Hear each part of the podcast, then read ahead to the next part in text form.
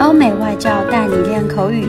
本节目由雅思官方合作机构英语同桌 FM 原创出品。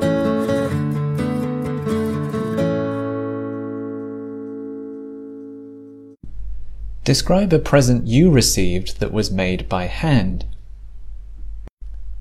I've received lots of lovely presents over the years, but one that really stands out is a picture my friend drew of me for my birthday. On my 25th birthday, a couple of years ago, I was having a party and my friend presented it to me then. My friend is a very talented artist and he sells some of his work online but one of his favorite art styles is drawing caricatures. He draws caricatures of celebrities, athletes, and famous people, and he even sells them online as well. So I was very flattered and very impressed when he drew a picture of me.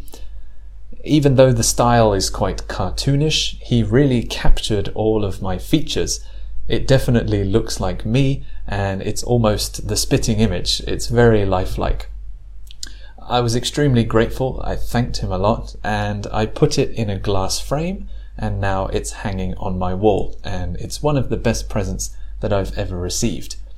I do appreciate the time and effort he put in to draw it and color it in by hand and it's something that I want to keep forever because it's very special. OK，今天的口语话题就到这里啦。如果你有什么想听的话题，可以在音频下面给我们留言。如果你想要获取更多关于雅思学习的内容，可以关注我们的微信公众号“英语同桌”。我们下期再见。